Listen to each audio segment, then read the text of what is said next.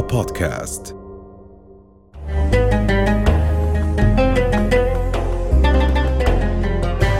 حلقة جديدة من ساعة محبة. لنرتقي سويا.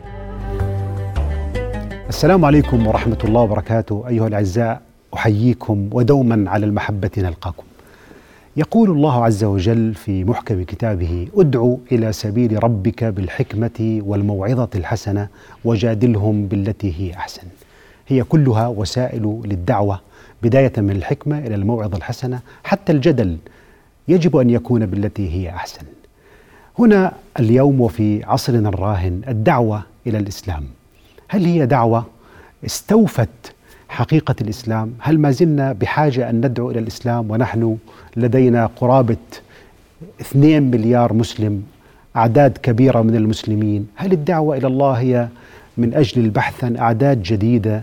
من المسلمين. هل ترتبط هذه الدعوة بالفتوحات وباستخدام القوة؟ ماذا عن الحرية في الدعوة إلى الله؟ أسئلة كثيرة الحقيقة اليوم. نتحاور حولها وضيفنا لهذه الحلقة الدكتور محمد الفعوري الأستاذ المختص في الفقه الإسلامي. أهلا وسهلا دكتور. حياكم الله. حياكم الله. بكم وحيا الله هذه الوجوه الطيبة. الله يسلمك. بارك الله فيك وحياكم الله. يعني دكتور حاجتنا إلى الدعوة. هل الدعوة إلى الإسلام هي من أجل فقط اكتساب أعداد جديدة الخروج من الضعف إلى القوة أم أن هناك دوافع إيمانية وعقائدية مختلفة خلف هذه الدعوة؟ نعم الله يحفظكم. هي الدعوة الإسلام هي الدعوة إلى الله سبحانه وتعالى. عندما نتكلم عن الدعوة هي الرسالة التي بعثها الله سبحانه وتعالى بعموم التاريخ بدءا من آدم وانتهاء بقيام الساعة. فهي ليست قضية مؤطرة ولا موجهة لشخصية معينة ولا لخدمة ذوات ولا لخدمة أماكن بقدر ما هي دعوة عامة أرادها ربنا عز وجل. المقصود الأصيل من الدعوة هي إصلاح الناس. هذا المقصود الأصيل. يعني ليس المقصود أن تخدم ذوات أو تخدم أشخاص بقدر ما هي تصلح حتى المدعو ذاته.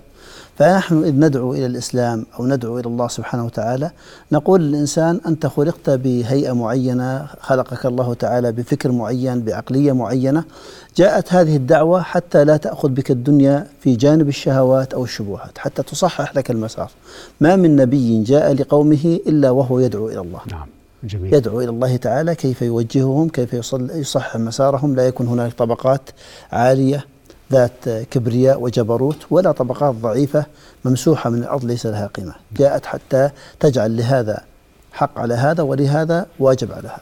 إذا هو دافع إيماني ودافع أخلاقي لأن الإنسان الذي على سبيل المثال يعرف عين من الماء النقي ولا يرشد الناس إلى شرب هذا الماء النقي يكون إنسان أناني ولا يدرك يعني قيمة الأخوة وقيمة نشر الفضيلة ونشر الخير. يعني هناك دافع أخلاقي له جانب من المحبة للآخرين، يعني الداعية أو من يدعو الناس إلى الإسلام لابد أن يرتبط بنوع من الشعور بالمحبة أو الشعور بالرحمة لمن يدعوهم أليس كذلك دكتور؟ لا شك الحرص الحرص الأصيل ولذلك الشريعة الإسلامية كانت واضحة في جانب المحبة والحرص العالي جدا والبدء الأصيل بمن تعول والبدء بالعشيرة وأنذر عشيرتك الأقربين وتوسع شيئا فشيئا. هذا جانب يدل على أن الشريعة الإسلامية لم تكن بعيدة عن أنا الإنسان التي خلق أصالة فيها وكلنا يحملها شاء أم أبى. هذا واحد. واثنين لم تبتعد عن الأصول التي قامت عليها العرب أصالة في قضية حب العشيرة والذات والتفاخر والنسب والإثبات. فجاءت الشريعة تبدأ بهذا الجانب حتى لا تلغي شيء أنت أصلا مخلوق له أصالة. والله دكتور يعني نقطة فعلا في غاية الأهمية. هذا النوع من اولا استيعاب الظرف الاجتماعي نعم. للجزيرة العربية لمكة للمدينة وثم قضية التدرج التي يعني المحت إليها. فهذه النقطة يعني هل هل تدل على أن الدعوة ترتبط بمعرفة واقعية للمجتمع بدراسة المجتمع بأبحاث يجب أن تكون؟ ونحن الآن بزمن المعرفة والبحث العلمي. إذا الدعوة لم تعد مجرد يعني رغبة بفعل الخير أو آه، اجتذاب الناس ليعودوا أو ليكونوا ضمن هذا الخير وإنما فيها هذا البعد العميق من معرفة الواقع وما يناسب الواقع والتدرج في الدعوة. الداعية يتكلم ويعيش ويحاكي البشر فقط حتى الحجر حتى الشجر الداعية يتحرك في كل هذه البيئة لا يستثني من أحد. انظر إلى كلام النبي عليه الصلاة والسلام لمكة لولا أن أهلك أخرجوني منك ما خرجت. إيش العلاقة التي تكون بين إنسان وتراب وأحجار وأشجار؟ إلا أنه حقيقة في قلبه كل معاني الإخلاص والوفاء. قلب فؤادك حيث شئت من الهوى ما الحب إلا للحبيب الأول. كم منزل في الأرض يعشقه الفتى وحنينه أبدا لأول منزل؟ جميل. الداعية ليس متصنع ليس متكلف. الداعية يتحرك مع كل شيء بالدعوة. حتى يتحرك مع كل ما حوله بنظافته بأخلاقه بتعامله بقيمه. ولذلك سبحان الله غالبا مجتمعاتنا الحالية ترى أن الأقرب هو الأبعد والأقارب كما يقولون عقارب وهذا كلام مرفوض. مم. الأصل في الأقرب هو الأنصح هو الأنفع هو الأولى بالاهتمام والحرص العالي والمحبة. وهذا إذا كان إنسان حقيقة عنده وعي في الدعوة حقيقة يبدأ بزوجته يبدأ بأولاده ببناته أنا لا أتكلم فقط عن قضية كنموذج لهذا الخير الذي يدعو إليه أو هذه الفكرة لابد أن تظهر بأقرب الناس ومن خلال أقرب الناس دكتور إليه. عامر والدعوة ليست قضية شرح كتب ومؤلفات نعم. وجلسات علمية الدعوة سلوك يظهر على الإنسان كما أن الماء يطغى على غيره بالنفع الماء لما قال وجعلنا من الماء كل شيء حي الداعية كالماء أينما وقع نفع أثره يظهر على كل الناس في كل الميادين. وهي النقطة يعني دكتور اللي هي أخلاق الداعية إذا صح التعبير. يعني الناس كانوا يعرفوا أن النبي محمد صلى الله عليه وسلم الصادق الأمين قبل أن صحيح. يبدأ ويشرع في دعوته. لكن هذا التركيز على السلوك وعلى أخلاق الداعية يعني هل تشعر بأنه في واقعنا المعاصر أن الدعاء إلى الإسلام يعني استوعبوا هذا الدرس وأنه الحديث عن معرفة دينية ومعلومات وأفكار وروايات. وأين الأخلاق؟ وأين هذا التمثل بالأخلاق الذي ذكرته؟ آه الإسلام لما جاء كان قبله هنالك إرث كبير من الأخلاق التي وجدت في زمن ما يعرف بالجاهلية. إنما بعثت لأتمم صالح الأخلاق أو مكارم الأخلاق على الروايات التي جاءت. مكارم الأخلاق الكرم ليس في المال الكرم في الكلمة جميل. الكرم في التعامل الكرم في الأسلوب. وهذا الكرم لا يكون فقط مجرد تنظير يتكلم به الداعية أمام الجماهير. صحيح. يعيشه واقعا. مشى الطاووس يوما باغتيال فقلده بمشيته بنوه. فقال على ما تختالون قالوا بدأت به ونحن مقلدوه. وينشأ ناشئ الفتيان منا على ما كان عوده أبوه. فحقيقة هي أخلاق الداعية. هي المنطلق الأساس. أنا بعجبني مرة قرأت نظرية الخوارزمي هكذا يقولون قالوا الكرم يمثل رقم واحد. بعد ذلك البذل يمثل رقم صفر. مثلا آه، لا نقول التعامل نقول آه، بذل المال صفر. نقول مثلا آه، الصدقة صفر ثاني. نقول مثلا الزكاة صفر ثالث. كل الأشياء التي تخلو من الكرم تخلو من الخلق فهي أصفار لا واحد لها. فالمقصود هنا أن أي شيء قبل أن يكون هنالك عند الداعية أخلاق ينطلق منها لا قيمة لها. ما فائدة الداعي أن ينظر في الناس طبيب يداوي الناس وهو عليم؟ هو عليم. فإحنا إذا كان عندنا هنالك ملحظ هام جدا على الدعاء الملحظ الذي نحتاجه أن لا يكون أهل الجوار في عمارته في حارته في حيه أكثر الناس تسخطا منه وهو يقف أمام الناس متحدثا أو متكلما. دعوتنا الإسلامية العالية التي بدأت فيها دكتور دعوة تحركت مع الناس في البيع والشراء. أكيد تحركت مع الناس لا شك أن الإسلام كان قويا وله منعته وقوته ولا شك أن الإسلام أظهر هذا في معارك في عهده عليه الصلاة والسلام لكن حتى مع الأسر ويطعمون الطعام على حبه مسكينا ويتيما وأسيرا إذا عدنا عدنا للأخلاق من جديد يعني كان الأخلاق كانت هي نعم. أكثر نعم. ربما آه، سبب من أسباب اجتذاب أو صحيح.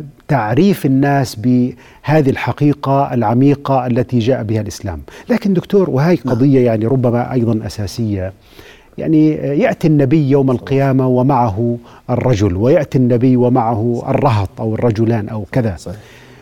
ثم يأتي النبي ومعه يعني يأتي سواد عظيم. فيقال هذه أمة أخيك موسى وكذا الشاهد في الكلام آه، الأنبياء جميعا أنبياء وجميعا كانوا صادقين وجميعا كانوا حريصين على الدعوة.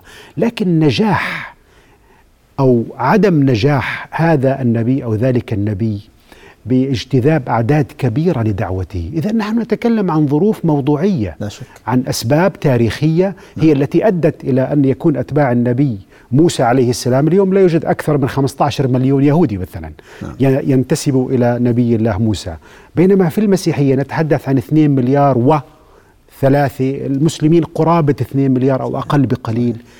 إذا هذه الظروف الموضوعية هل كانت بسبب كما يقول بعض المستشرقين أن الإسلام استخدم القوة وأن في الديانة المسيحية كانت الإمبراطورية الرومانية عندما اعتنقت المسيحية فاعتنق عدد كبير من من ال من ال الأتباع هذه الإمبراطورية الديانة المسيحية، هل الأسباب التاريخية وهذا الجانب ال- السياسي والفتوحات وكذلك الحال ليس فقط في التاريخ الإسلامي حتى في المسيحية كانت هي السبب خلف نجاح هاتين الديانتين في الوصول إلى هذا العدد الضخم من الأتباع في نجاح الدعوة بين قوسين، أم أن هناك أسباب أخرى؟ ولا شك اولا آه، نلحظ تاريخيا هذه الديانات التي نتكلم عنها والشرائع هي آخر ما كان قد نزل فيما أراده ربنا سبحانه وتعالى، فالنصرانية هي التي سبقت ال- الإسلام مباشرة. نعم. والحمد لله اللحمة اليوم قوية ومفهوم التعايش عالي جدا في هذا المفهوم. أما عن الإسلام على وجه الخصوص فالله سبحانه وتعالى قال وما أرسلناك إلا رحمة للعالمين. آه، نوح أرسل إلى قومه إدريس إلى قومه يونس إلى قومه يوسف آه، زكريا. آه، النبي صلى الله عليه وسلم حالة خاصة حالة عموم لا تخصيص فيها للأشقر والأحمر والعجم والبربر والترك كل هؤلاء بعث إليهم عليه الصلاة والسلام. بعث رحمة للعالمين. كلمة رحمة هذه منطلق وظل كبير جدا و ظل فعلا واسع كمان. واسع جدا. لا بد أن يكون من يريد الرحمة أن ينزل تحت هذه المظلة التي تقيه من براثن الظلم والجور والسطوة التي ربما عاشها في بلاد. الدعاء الرحماء. دكتور إسبانيا. ليست بعيدة في قضية ما وقع على المسلمين ليتركوا دينهم. نعم. يعني المقصود هنا أنه من يقول أن الإسلام انتشر بالقوة وأيضا أتباعه إذا قهروا على شيء قهروا بالقوة في شيء كان موجود في القلوب هنا ثبت في القلب وخالط بشاشة القلوب تغيرت الدول وتغيرت شك. فلماذا لم يتحولوا عن دينهم فعلا ثم أي نقطة أي مهمة نعم. دكتور أي قوة أي قوة الآن تظهر في دولة أو سطو أو جرم أو ظلم الناس تنظر إليه بوجه النكارة لا بوجه الرضا.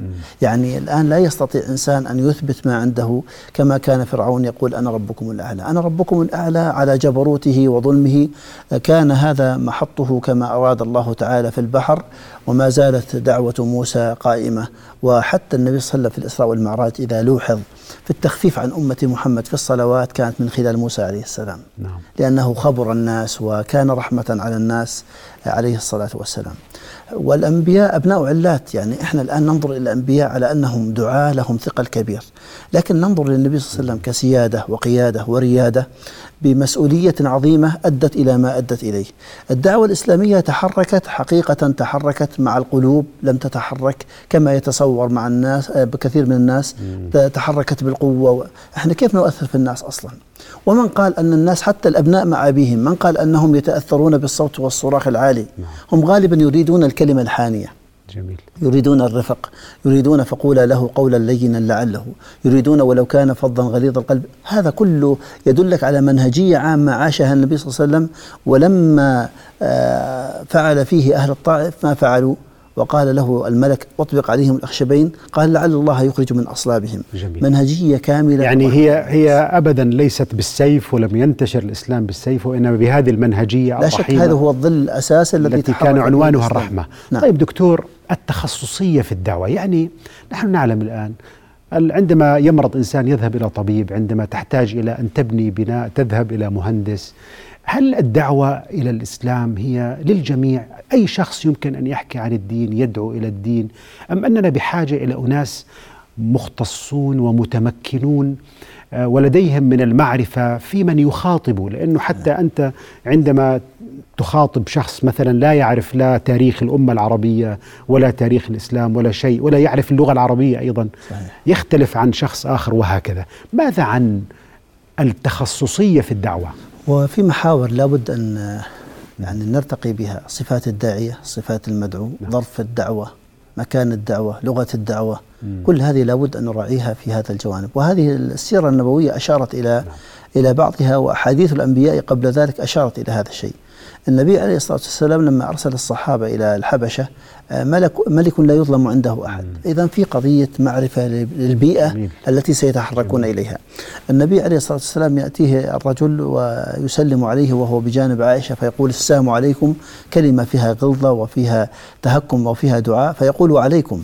منهجية الإجابة و, و هناك معرفة تقوم عالية على جدا معرفة. في اللغة جميل. أيضا آه، الداعية نفسه عندما يتكلم مع الناس لا بد أن يكون على درجة من الوعي فيما يتكلم وما ينكر فلربما كان إنكاره يترتب عليه منكر أشد خاصة إذا كان هو لا يدري أن هذا مثلا مسألة فيها خلاف أو هذه المسألة تسعة أحكام الشريعة يعني أنا بعرف أحد العلماء في في اليمن سئل في بعض المسائل فقال هذه تصلح في الشام لا تصلح في اليمن. واو. يعني هذا فهم وثاقب ودراية جيدة في التعامل مع أحكام الشريعة. الإمام الشافعي لما انتقل من آه، العراق إلى مصر قالوا غير الفتوى وقال بعض العلماء الصحيح أنه لم يغير الفتوى للبيئة التي حكمته إنما غير الفتوى للنص الذي غيره. والدعوة كذلك؟ يعني حتى مثل تطور المذاهب الفقهية ونحن جميعا ندرك هذا التطور وكيف أنها تطورت ولكن في تطور الخطاب الدعوي إذا صح التعبير. يعني هي فكرة فعلا تحتاج أن يعني أن نقف عندها أن الفكر الدعوي يجب أن يتطور ربما مثل أو ربما أكثر مما تطور ذلك التراث الفقهي الذي لدينا الآن ملايين العناوين صحيح. ملايين الكتب لكن في مجال الفكر الدعوي نجد أن المكتبة الإسلامية ليست بنفس الزخم الذي لدينا في الفكر الفقهي إذا صح التعبير. هي نصوص تجميعية دكتور، م. يعني إحنا نقول أنت تذكر كلمة جيدة، مجمع الفقه الإسلامي يحاول أن يحاكي مستجدات المسائل. أيوه. فهل حقيقة الدعاة يحاكون مستجدات الظروف الشرعية التي يعيش فيها الناس؟ آه الابتسامة أحيانا هي رسالة مكملة بكل معانيها أن البساطة والارتجال هو الذي يغلب على علينا وعلى المسلمين في الدعوة إلى الإسلام أكثر من وجود نوع من التخصصية العميقة في هذا الموضوع. جاء شخص للشيخ الغزالي قال له ما حكم آه، من لا يصلي؟ قال حكمه أن تعلمه الصلاة. جميل. هذا حكم جميل يعني. رحم الله الشيخ محمد الغزالي. لا شك أنه جبل في هذا الباب و وفي أبواب كثيرة. فالمقصود هنا إذا حقيقة عندما نتكلم عن الظروف المستجدة اليوم دكتور حتى الآلات والوسائل تغيرت لدى الدعاة المنهجية التي كنا نتكلم فيها قديما مع الجماهير في تصحيح مسار اليوم أصبحت إذا صح التعبير وسائل التلقي عالية جدا نعم. وأصبحت أنت تحارب في ميدان كبير وهذا الميدان فيه من الغث والسمين الشيء الكثير نعم. وأصبح هنالك الجاذبون الأكثر منك يعني إحنا نقول ليس تنقيصا ولا تقليلا اليوتيوبر الآن شباب منهم جيدين ورسائلهم جميلة يعني للأسف الشديد سبقوا عشرات الدعاة في طريقة استقطاب. بتلاقيه جالس جلسة بيشرب شاي وبمزح وكذا وتشوف مليون مشاهدة مليونين مشاهدة. إيش هذا؟ بينما إحنا ربما نجهد آه، في خطبة أو في كلمة أو في وقفة سريعة وأنا أعملها أحيانا الحمد لله من باب توصيل الرسائل. تجد المشاهدات ألف أو ألفين. الفرق في المشاهدات يدل على أنك أنت كداعية يجب أن تلحظ حاجة الناس جميل. يجب أن تلحظ متغيرات ومدركات المواضيع الناس التي يهتم بها أكثر. والجمهور الجمهور الأكبر الذي يتابع. صح. الجمهور الذي تريده في هذا المقام. فلكل مقام مقال هذا كلام لا شك فيه. جميل. يعني خطر في بال الحقيقة وأنت تتحدث حديث جليل من أهم الأحاديث وهو في الأربعين النووية. نعم. من الإمام النووي رحمه الله. حديث معاذ عندما أرسله لليمن. يعني هي بعثة لداعية يدعو إلى الإسلام معاذ بن جبل. نعم. فقال بماذا أدعوهم؟ أو إلى ماذا أدعوهم؟ وهم كانوا حديث عهد بكتاب. نعم. فالنبي يبدأ يعلم معاذ ماذا يفعل وما هي القضايا ومن أين يبدأ وما هي. هنا سؤال الحقيقة. من أين نبدأ دكتور؟ صح. يعني هل الدعوة إلى الإسلام تبدأ من من الله والإيمان بالله أم تبدأ من الحديث عن هذه الشخصية النبوية التي بعثت في الحجاز في الجزيرة العربية؟ ما هي النقطة الأهم في مشروع الدعوة؟ دكتور إحنا قلنا الغزالي وسنعود إلى الغزالي الأول. وهو استاذي بالمناسبة رحمه الله. الله يرحمه. سنعود للغزالي الأول حجة الإسلام. آه الأول. أنا الثاني استاذي اما الأول يعني رحمه الله؟ 505 للهجرة يعني. نعم صاحب إحياء علوم الدين حتى قالوا من لم يقرأ الإحياء فليس من الإحياء. أكيد أكيد رحمه الله. آه كان عنده شيء اسمه فقه الموازنات حقيقة. فقه الموازنات آه أنا ممكن أقول أن الدعاء كالدواء. في ضروري جدا لا يمكن تركه وفي شيء يمكن تأجيله وفي شيء يمكن أن يؤخذ وهكذا. حقيقة الملحظ هذا هام جدا. بماذا يبدأ الداعية لو دخل إلى مجلس ووجد شباب يفعلون شيء مخالف للشريعة الإسلامية. هل هم بحاجة أن يعلمهم حرمة هذا الشيء؟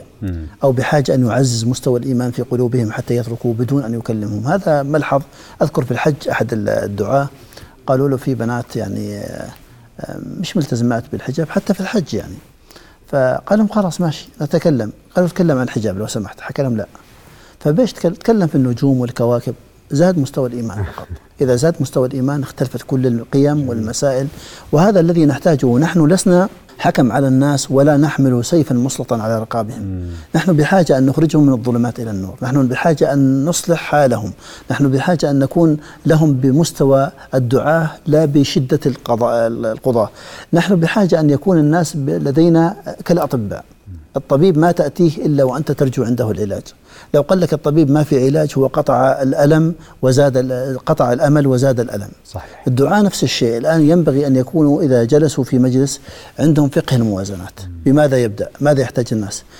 هذا يا دكتور إحنا نجد في مشكلة في الخطباء. معرفة عميقة طبعا. كنا قديما الخطباء نجد مشكلة. الخطيب في كل خطبة أحيانا آه، تجده يريد أن يحل كل مشاكل الأمة في خطبة واحدة. ويترك أحيانا مسألة تتعلق بالحي. صحيح. يعني كانت قبل البارحة مثلا إشكال وقع بين الشباب في الحي وصراخ وكذا حق الجوار والتراحم بين الناس. بترك مسألة أصيلة ويتكلم عن الإسلام بدءا بآدم وانتهاء بقيام الساعة. دكتور محمد الفاعوري يعني كيف تدعو إنسان يخاف منك؟ إنسان لديه تصور أنك أنت خطير على مجتمعه وأنك أنت ستحول أوروبا كلها. إلى إلى تنظيمات عسكرية مهمة شاقة وصعبة. لو قدر لك اليوم أن تذهب إلى باريس أو إلى لندن من أجل أن تتحدث عن الإسلام ماذا تقول؟ أو دعوة الإسلام كيف تدعو وبماذا تتحدث؟ آه، هو لا شك انه الإنسان لابد أن يكون آه، واسع الفقه والفهم لكل مسألة تطرق عليه. اولا هذه المسألة عندما أحاور فيها أنا بشكل عام وتجرد كامل وشفافية واضحة جدا بقول أنه هذا الأمر هي مطرقة بيد الإعلام حقيقة يحركها كيفما يشاء. يعني دول الغرب اليوم هي الآن تتلظى بنار بعضها في مثل هذه الأشياء. فقضية الإرهاب هي موجودة للأسف الشديد في كل الشرائع الموجودة وهذه ظاهرة في القدس ليس بعيد الأمر في مشاهدات الناس في دول أوروبا آه، مثل الجرائم يعني المجرمين موجودين يعني في كل المجتمعات على مسجد اللي بيدخل على مسجد أو بيدخل على كنيسة مجرمين يفجر يعني ويقتل وكذا. إيش الجرم ليس مسؤوليتنا كلنا يعني مسؤولية الدكتور محمد شو ذنبه بما يفعل الله فلان أول شيء لابد أن نحدد حقيقة مستوى المشكلة بالنسبة لواقع من يتهم به. هذا رقم واحد. رقم اثنين إحنا لا ينبغي أن نكون دائما محل تهمه ندافع لأنه هذه مشكلة. حالة الدفاع مزعجة. مشكلة جدا. آه بالمقابل لا ينبغي لنا أن نستر شيء هو واضح عندنا ونرى فيه بعض الأطراف والأفراد الذين يتجرؤون على أرواح الناس. بغير حق. هذا مشكلة يعني, يعني قضية الإنكار تقصد أن هناك البعض يقول لك لا يوجد هؤلاء مش مسلمين النبي صلى الله عليه وسلم قال مشاكل كل المسلمين رائعين. في فتح مكة النبي نعم. لم يجامل صلى الله عليه وسلم لم يجامل ما فعله خالد. اللهم إني أبرأ إليك مما فعل خالد. هذه قضية واضحة وشفافية عالية. إنه هذا الخطأ خطأ والصواب صواب. جميل. هذا مهم جدا نعم. لأنه إذا أردت أن أعالج مشكلة عندي لا نعترف بوجود خطأ حتى لو في خطأ. وأقول للدكتور وين وين ألمي بالضبط يعني جميل. يعني حتى لا أبقيه في يعني مساحة واسعة في البحث وإلى آخره. فالمقصود هنا هو لا شك إنه أيضا الصورة الناصعة التي ينبغي أن تنطلق من جهتنا هي التي تعكس ما يتبناه الآخر، يعني كان قبل يقول لك العرب هم بشر ولا غير بشر، يعني كان هذا من التصورات التي نعم. أدرجت. بالمقابل بعض الناس بيأخذ فكرة سيئة عن دول الغرب بشكل عام آه، كدول أوروبا وغيرها وفيها الخيرون وفيها أصحاب الأخلاق العالية وفيها المنتجون ونحن اليوم نجلس ونأكل ونشرب في الغالب والآلات التي ونستورد منهم. آه، لا شك يعني وهذا الأمر الذي ينبغي يعني أن نكون آه، نعم.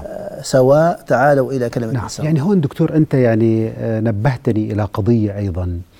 آه يعني أليس من من المفروض إذا أردنا أن ندعو أحد إلى الإسلام أن ننجح في وجود أو إيجاد مجتمعات صحيح. منتجة وقوية صحيح. صحيح. آه، لديها نماذجها لديها آه، تماسكها الاجتماعي لديها آه، نسبة البطالة قليلة ليس لديها فقراء سيأتي إليك الناس ليسألوك عن الإسلام عوضا أن تذهب إليهم لتخبرهم عن الإسلام ماذا عن هذا النموذج صحيح. أليس وجود نموذج مجتمعي ووجود مجتمعات إسلامية بهذا الرقي سيكون كافيا صحيح. من أجل الدعوة إلى الإسلام أه، دكتور أنا خليني أعطي مثال واقعي نعم. أه، كورونا مشكلة الزمان أسأل الله يرفعها عن الجميع كيف الناس يتعاملون معها كمرض وتخوف الناس من أخذ اللقاحات وإلى آخره وبعض الناس يجزم إيش إيش أنت قلت قبل شوي الاختصاص نعم الاختصاص هو أمر جدا هام في قضية فهم الشيء والتعامل معه. دورنا إحنا كمسلمين الآن نقول للناس أن الأطباء اللي هنا في البلاد الحمد لله محل ثقة ومحل آه، قدرات عالية ومحل دراية جيدة. فأنت الآن آه، ترد العلم إلى أصحابه، ومن تكلم في غير فنه أتى بالعجائب. أكيد. آه، نفس الشيء الآن، دور الإسلام هذا لن يحمله عوام الناس، سيحمله دعاة الإسلام. سيحملون الهم سيفكرون في الواقع الذي نعيش. إذا حقيقة وقع في قلوبهم الإخلاص والمحبة للناس والله الله تعالى سيعينهم. لأنه نحن لا نتعامل مع مجتمع مجرد عن عون الله تعالى عون الله فوق كل شيء. بس عندنا مشكلة اليوم لما يكون الدعاء آه، ما الذي يحركهم أصلا؟ جميل. وهل حقيقة هم ردة فعل لواقع؟ وهذه مشكلة أيضا. يعني أنا محتار والله يعني كي كيف تدعو من تكره؟ يعني إذا كنت تدعو من تحب يعني أنا بتخيل كيف شخص بده يدعوك لفرحه مثلا للعرس تبعه. يجي يعطيك البطاقة يقول لك خذ وبكشرة وبصوت يعني أنت عمرك ما راح تروح على العرس. صحيح. لكن أنا بتوقع وأنت يعني ذكرت أكثر من مرة هذه المحبة التي تفيض من قلب من يدعو إلى الله هي سر النجاح في الدعوة. يعني كمان نريد أن نركز أكثر على هذه الفكرة. دكتور إحنا لابد أن نصنع من الأشياء القبيحة إذا صح التعبير سلم نصعد إليه إلى الأشياء الإيجابية. هذا مهم جدا في حياتنا إحنا كدعاة. حتى السياط الذي يوجه إلى ظهورنا هو يشد الظهر ولا يقسمه. نعم. الأشياء التي اتهم فيها الغرب الإسلام لم تضعف من شخص النبي عليه الصلاة والسلام ولم تقلل من قيمة الدعوة. آه لابد أن نكون إيجابيين في كل تصرفاتنا، إحنا أهم شيء عندنا التفاؤل، حسن الظن، الحياة قصيرة لا تحتمل كل هذه الأزمات. نعم. آه أنا أذكر يعني كيف الإنسان لما يكون يريد أن يجمل ما عنده ويحسن بضاعته إذا صح التعبير. يحتمل منك كل شيء. فوت على تاجر قول له بضاعتك كذا وكذا وكذا. إذا ناوي يبيعك هو بيطلع لك خمسين شغله وفكها أمامك وبحطها بقول لك اشتري وكذا. وأنت بتحس أنك يعني أحرجت معه لكن هو يجد أنه هذا بضاعته هكذا ببذله بجهده. أحد الشعراء لما دخل على أحد الخلفاء وأخطأ في لسانه إحنا هذا نقول كيف يكون الإنسان إيجابي في ردة الفعل. أخطأ في لسانه فقال له صبحك الله بالخير والوقت وقت مساء. فقال له قبحك الله تصبحني وقت المساء. مكروه عند العرب هذا. تدخل على عزة تقول لهم شاء الله كل سنة ولا كذا مشكلة أو العكس. في غير وقته يعني. فقال له قال له تصبحني وقت المساء أما تدري أن هذا كذا وكذا. فشوف كيف النباهة في قضية استغلال الأشياء السلبية في الإيجابيات. فقال صبحته عند المساء فقال لي ماذا تقول وظن ذاك مزاحا؟ أخبرته إشراق وجهك غرني حتى تبينت المساء. يعني حول سوء الفهم إلى إيجابية إلى إيجابية طب دكتور محمد ال ال ال هناك من يقول أيها المسلمون عوضا أن تبحثوا عن أناس جدد يعتنق الإسلام ويدخل الإسلام، عندكم ما شاء الله مئات الملايين، لماذا لا تصلحوا أنفسكم؟ لماذا لا توجهوا هذه الدعوة إلى هذه المجتمعات الإسلامية الكبيرة العريضة، عندك فوق ال 200 مليون في إندونيسيا، عندك في العالم العربي من لا يعرف عن أميين، جهلة، لا يعرفوا الصلاة، لا يعرفوا كذا، أليس الأولى في الدعوة أن تعود إلى أبناء المسلمين وإلى مجتمعاتنا الإسلامية؟ دكتور هذا البرنامج من البرامج التي ترد على هذا السؤال نعم. ألا وهو وجود الحمد لله اليوم إعلام إسلامي عالي جدا في توجيه الناس في تصحيح مسار الناس في تعليم الناس مسائل كثيرة اليوم أصبحنا نستيقظ في الصباح على قنوات تريك الحرم المكي في الصباح والطواف والسعي بين الصفا والمروة. أصبحت اليوم البرامج الحمد لله الهادفة التي تحوي برامج إسلامية في تصحيح مسار الناس والأخطاء التي تقع فيها الناس بكثرة. فنحن لا نحاسب الناس على أشياء قبل 30 40 سنة اللي كان فيها تجهيل وإلى آخره بقدر ما أصبح الآن في زحف سريع جدا والحمد لله. في توعية الناس. بالمقابل الشر والخير يتصارعان إلى قيام الساعة. كم عدد القنوات التي تبث الخير وتحرص على إيجاد برامج إيجابية؟ وكم عدد القنوات التي تهدم شبابنا بريعان شبابهم؟ وكم عدد ال ال الأشياء الخاطئة التي يقع فيها شبابنا اليوم؟ والحمد لله عندنا في بلادنا يعني نحاول أن نصارعها في سواء المخدرات الأخطاء وجود الأشياء الفكرية الخاطئة التوجهات العلمية المظلمة التي تحرك الناس من جهات معينة وتفقد هوية الإنسان. أو هوية الإنسان فيما ينبغي أن ينتمي إليه ويعيشه واقعا فالمقصود هنا أنه مع كل هذه الصراعات إحنا نقول الصراع بين الحق والباطل قائم لكن أنا مستبشر كثيرا خيرا بما نحن نعيش فيه اليوم دكتور الفيسبوك الآن يعج صحيح. كثيرا بالدعوات بالرحمات أصبح الميت عندما يموت تجد عدد الدعوات التي تصل إليه في يوم واحد بالأمر. وهذه وسائل يجب أن نستفيد منها يعني. دكتور محمد الفعوري يعني عندما ندعو إنسان فأنت تفترض أنه حر في أن يقبل أو لا يقبل. وبالتالي الدعوة الدينية تؤكد حرية المعتقد. أي أننا بحاجة إلى أن يكون الناس أحرار في معتقدهم حتى ندعوهم إلى الدين. ما رأيك أو كيف تنظر للعلاقة بين الدعوة وحرية المعتقد عند الإنسان؟ الأسهل من المعتقدات اللي هي العقود الشرعية الإسلام رفض أن تكون بالإكراه. حتى في التعليمات يعني أو في الشرائع الفرعية يعني. طلاق بالإكراه نعم. لا يقع البيع بالإكراه لا يقع. يعني الشريعة الإسلامية راعت هذا جميل. الجانب حتى في العقود البسيطة. فكيف عقد بين إنسان وبين جميل ربه؟ جميل سيتبنى تجاه خالقه أمرا معينا. الشريعة الإسلامية دلالة واضحة على أن هنالك مساحة جيدة في التعامل مع الآخرين. أجازت أن يتزوج الإنسان مسلم من غير المسلمة كأهل الكتاب والذميين لأنه هذه مساحة جيدة. طب هي ستعيش معه في بيت واحد ولها معتقداتها ولها تفكيرها وستكون أم أولاده في المستقبل وطعامهم حلو تحت. سقف واحد. هذا ندل على شيء يعني إخوال أولاده. لا بعدين سيحب إخوال أولاده يعني. سيحبها شاء أم أبى لأنه هذه حب فطري. لا شك أنه سيكون قائم في نفسيته وتعامله. هذا من جهة. من جهة أخرى الإنسان الذي يميزه عن الدواب سفلا وعن الملائكة علوا هو العقل الذي أنيط بالشهوات والشبهات. نعم. فالملائكة لا يعصون الله ما أمرهم والدواب والبهائم ليس لها عقول إنما هي غرائز. هذا العقل حقيقة لا ينبغي أن يؤسر بأي حبل يأسره هذا العقل ينبغي أن يكون له مساحة التفكير العالية يفهم ويفكر ويطلع ويتأمل. والناظر في حياة الصحابة لم يسلموا عن بكرة أبيهم في يوم واحد. لأنه ما جاء الإسلام كأنه يعني عصا على أكتافهم أو على أيديهم. بل جعل لهم مساحة التعقل. هذا يفكر يعني بين عمر وأبي بكر رضي الله عنه سنوات. وخالد متأخر وخالد الوليد رضي الله. تعالى عنهم جميعا. فهذا العقل الذي كما يقولون هو الجوهرة التي سبحان الله وهي التي ليس لها عضو طاهر. يعني إذا فقدها الإنسان لا يستطيع أن يستبدلها. العقل فإذا كان هذا الشيء له فهمه الإسلام يريد أن ينطلق الإنسان من داخله وليس من خارجه. نعم. وهذا القلب أصلا هو العقل محل خلاف. هل هو في الرأس أو في القلب على خلاف بين آه، أهل العلم؟ وقالوا لعله في الرأس لكن بينه وبين القلب كما بين الأمير الملك والوزير مم. يعني يستشيره. لأن القرآن خاطب هذا أم على قلوب أقفالها أفلا يتدبرون القرآن؟ فهذا المقصود أنه العقل أصالة قبل ما نتكلم في الديانة الذي يتبناه الإنسان هو محل احترام في الشريعة الإسلامية. نعم. أنه يفكر يتأمل واليوم كتب العقائد تعج في كثير من المسائل التي اختلفوا فيها بين التأويل أو التفويض أو غير ذلك لأنه مساحة العقل فيها هي مساحة لا نقول الحكم على النص لكن التعامل مع النص. دكتور يعني أنت أيضا في الحديث عن العقائد يعني أيضا هيك نبهتنا لقضية أنه كثير من الناس اللي ما بيعرفوا الإسلام بيجي بقول لك أنت تريد أن تدعونا الإسلام؟ أي إسلام تريد أن تدعونا صحيح. إليه؟ الإسلام السني أم الشيعي الصوفي أم السلفي؟ الإسلام المذهبي أم اللامذهبي؟ عن أي إسلام تريد أن تدعونا صحيح. وبالتالي هاي إشكالية يعني عندما يكون الدعوة للإسلام يعني وراء هذا الداعي هم عدم وجود وحدة أو هذا التباين والتشظي في المجتمع الإسلامي لن يجعل الداعية قوي. سيجعل الداعية ظهره ضعيف.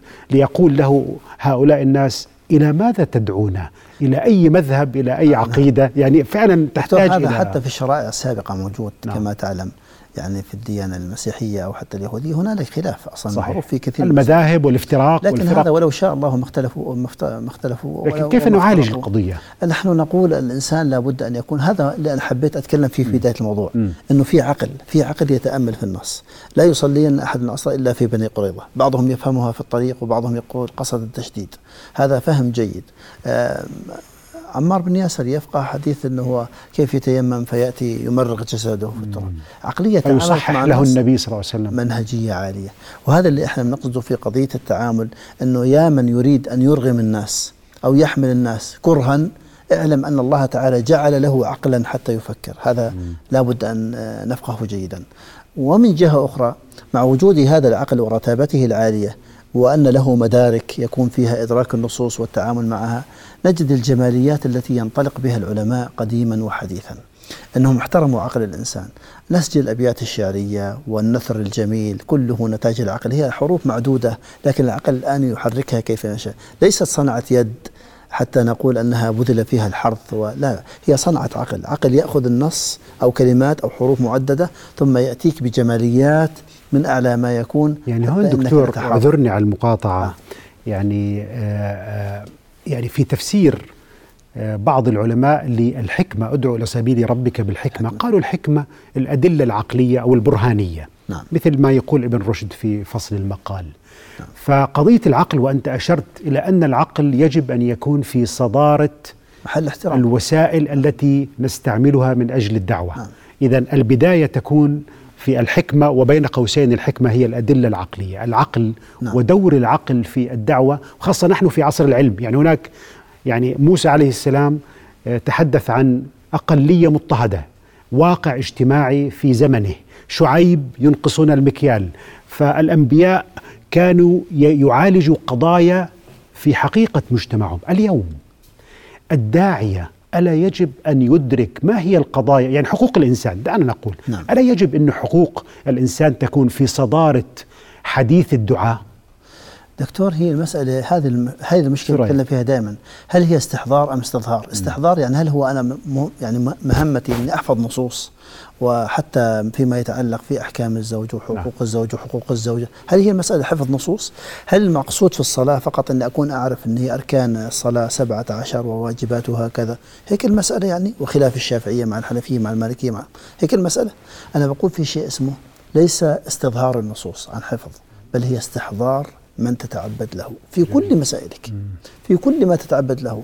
لذلك إذا لمس مني المخالف حتى لو كنت أنا بخالفه في العقيدة إذا لمس مني استحضار هيبة الباري عز وجل علي أنا كعبد يتعبد له في هذه الحياة كانت اللمسات الجميلة هي التي تجعلني أتأدب معه في الكلام أحسن له في التعامل أرحم ضعفه أحرص عليه حتى مع آه، قصة النبي صلى الله عليه وسلم مع اليهود التي تعلمناها ونحن صغار.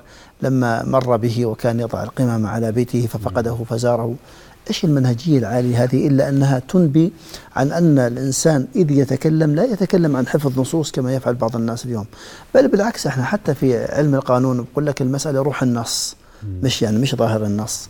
فالعقل أنا لما تكلمت عن قضية ال- العقائد والتعامل إذا لمس منا المخالف إذا لمس منا الشخص الآخر إذا ما قلنا المخالف إذا لمس منا حسن. التعامل جميل.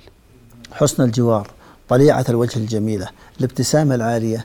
كان لنا الأثر في قلبه أشد من نقش الحجر وغير ذلك. يعني جميل دكتور محمد يعني عدنا إلى القلب من جديد وإلى الروح شك. وإلى هذه الكلمات التي ذكرت استحضار يعني هذا الإيمان العميق بالله عز وجل ربما يكون هو الأهم لا في حياة الداعية. شكرا جزيلا دكتور. محمد. الفاعوري أستاذ الفقه.